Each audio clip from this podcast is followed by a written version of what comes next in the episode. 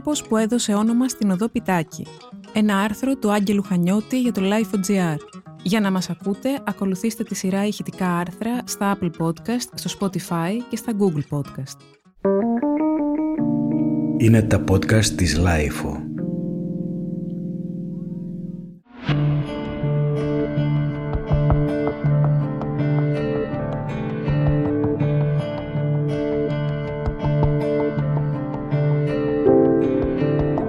Σε πολλούς Αθηναίους, η οδός Πιτάκης του Ψηρή, πάροδος της Ερμού, είναι γνωστή γιατί το 2012, χάρη στις πρωτοβουλίες διαφόρων φορέων, μετατράπηκε από κακοφωτισμένο και ρηπαρό σοκάκι σε σκηνικό εφάνταστων διακοσμήσεων και χώρο πολιτιστικών δρόμενων.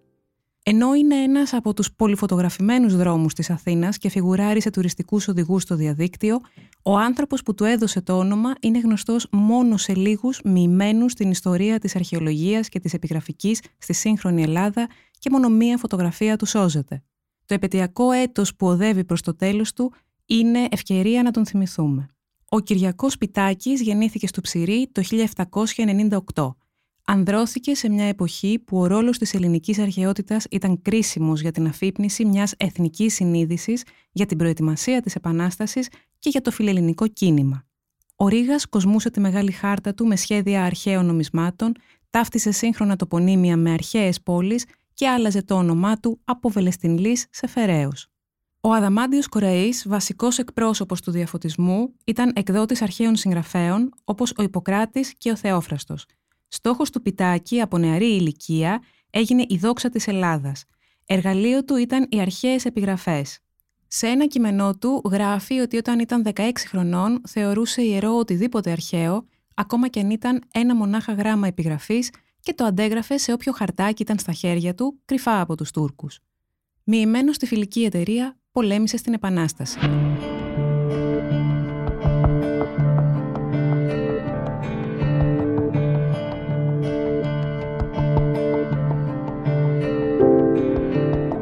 Όταν το 1822 οι επαναστάτες αναζητούσαν τρόπους να ενισχύσουν τα αποθέματα του φρουρίου της Ακρόπολης σε νερό για να αντέξουν στις πολιορκίες, ο Πιτάκης ανακάλυψε στη βόρεια πλαγιά της Ακρόπολης την αρχαία της πηγή, την Κλεψίδρα, χάρη στη γνώση των αρχαίων συγγραφέων. Μετά την απελευθέρωση έκανε ανασκαφές στην Ακρόπολη. Το 1837 συμμετείχε στην ίδρυση της Εναθήνες Αρχαιολογικής Εταιρείας, του αρχαιότερου επιστημονικού οργανισμού της Ελλάδας, κατανοώντας τη σημασία της αρχαιολογικής έρευνας και της προστασίας των μνημείων για το νεοειδρυμένο κράτος. Λίγο νωρίτερα είχε διαδεχθεί τον Βαβαρό Λουδοβίκο Ρος ως ο πρώτος Έλληνας γενικός έφορος αρχαιοτήτων. Και αυτό χωρίς να έχει σπουδάσει ποτέ αρχαιολογία. Ιατρική σπούδασε στην Κέρκυρα. Από το 1837 ως το 1860 ήταν σχεδόν μόνος υπεύθυνος για το περιεχόμενο της αρχαιολογικής εφημερίδας του μόνου ελληνικού περιοδικού του 19ου αιώνα που συνεχίζει μέχρι σήμερα την έκδοσή του. Η αρχαιολογική και επιγραφική του έρευνα ήταν στοχευμένη.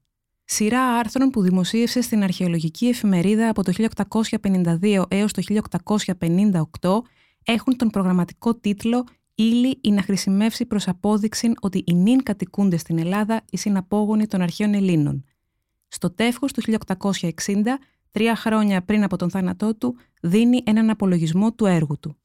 Μέχρι τούδε δημοσίευσα οικία βουλή, πρίκα και αμυστή, 4.158 επιγραφάς. Ο σκοπός μου είναι το κοινών καλών και η ισταπέρατα της οικουμένης διάδοσης παντός ελληνικού γράμματος, χάριν της ελληνικής ευκλίας.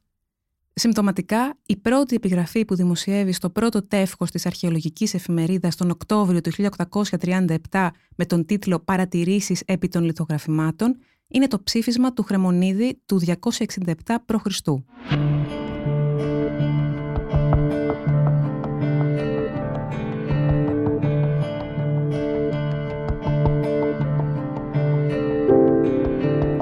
το κείμενο αυτό, ο Αθηναίος πολιτικός καλούσε τους Αθηναίους να συμμαχίσουν με τους προαιώνιους αντιπάλους τους, τους Σπαρτιάτες, για την ελευθερία των Ελλήνων, θυμίζοντας ότι και παλιότερα διεξήγαν ως σύμμαχοι από κοινού πολλούς και δίκαιους αγώνες εναντίον όσων επιχειρούσαν να υποδουλώσουν τις πόλεις. Αναρωτιέμαι αν δημοσιεύοντας αυτή την επιγραφή είχε στο νου του τη διχόνοια που λίγα χρόνια νωρίτερα παραλίγο να καταδικάσει την Επανάσταση σε αποτυχία. Ο Πιτάκης ανοίγει την καρδιά του για το πάθος που είχε προς την αρχαιότητα. Έπραξα τούτο κινούμενος μόνον υπό του προς τον έρωτα των προγονικών μου λιψάνων πόθου, ως και εν καιρό πολέμου μην αδιάσπαστος σύντροφος. Πόθος και έρωτας τον καθοδηγούσαν. Ο έρωτας μερικές φορές είναι βασανιστικός και καταπιεστικός. Και ο έρωτας προς την αρχαιότητα στα 200 χρόνια του ελληνικού κράτους για άλλους ήταν κίνητρο, για άλλους καταπίεση. Το 1904, στο μυθιστόρημά του «Ο αρχαιολόγος», ο Ανδρέας Καρκαβίτσας παρουσιάζει έναν αρχαιόπληκτο που επηρεασμένος από τον θαυμασμό των ξένων για τα επιτεύγματα των προγόνων του, αφήνει τη γη του ανεκμετάλλευτη, αναζητώντας με ανασκαφές αρχαία καλλιτεχνήματα. Πεθαίνει όταν τον πλακώνει ένα άγαλμα που είχε βρει. 30 χρόνια αργότερα, το 1935, ο Σεφέρης, στο τρίτο ποίημα της συλλογής του μυθιστόρημα, εκφράζει με μια μεταφορά το ασήκωτο βάρος αυτής της προγονικής κληρονομιάς. Ξύπνησα με το μαρμάρινο τούτο κεφάλι στα χέρια που μου εξαντλεί τους αγκώνες και δεν ξέρω πού να τα κουμπίσω. Όμως ο Σεφέρης βλέπει μια σύνθεση εκεί που ο Καρκαβίτσας έβλεπε μια σύγκρουση. Συνεχίζει. Έτσι ενώθηκε η ζωή μας και θα είναι πολύ δύσκολο να ξαναχωρήσει.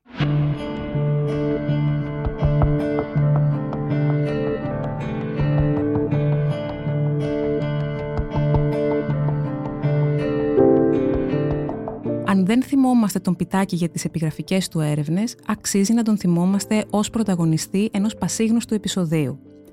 Όταν το 1822 οι Έλληνες επαναστάτες πολιορκούσαν την Ακρόπολη, οι πολιορκημένοι Τούρκοι άρχισαν να αφαιρούν από αρχαίες κολόνες το μολύβι που περιείχαν ως συνδετικό υλικό για να κατασκευάσουν βόλια. Για να σταματήσουν την καταστροφή οι πολιορκητές τους πρόσφεραν μολύβι. Ο 20χρονο Πιτάκης ήταν αυτός που έπεισε τους συμπολεμιστές του να θέσουν την προστασία των αρχαιοτήτων πάνω από τον κίνδυνο για τη ζωή τους. Στον επικίδιο του Πιτάκη, ο Αλέξανδρος Ραγκαβής αξιολογεί την πράξη του με αυτά τα λόγια.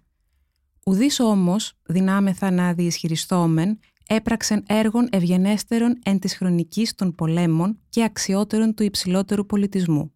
Όντως, δεν είναι εύκολο να βρει κανείς ανάλογες πράξεις αυτοθυσίας για την προστασία αρχαίων μνημείων. Ας μην το ξεχνάμε όταν σήμερα βάζουμε στο ζύγι μνημεία της πολιτιστικής κληρονομιάς και κατασκευαστικά έργα. Ήταν ένα άρθρο του Άγγελου Χανιώτη για το Life.gr.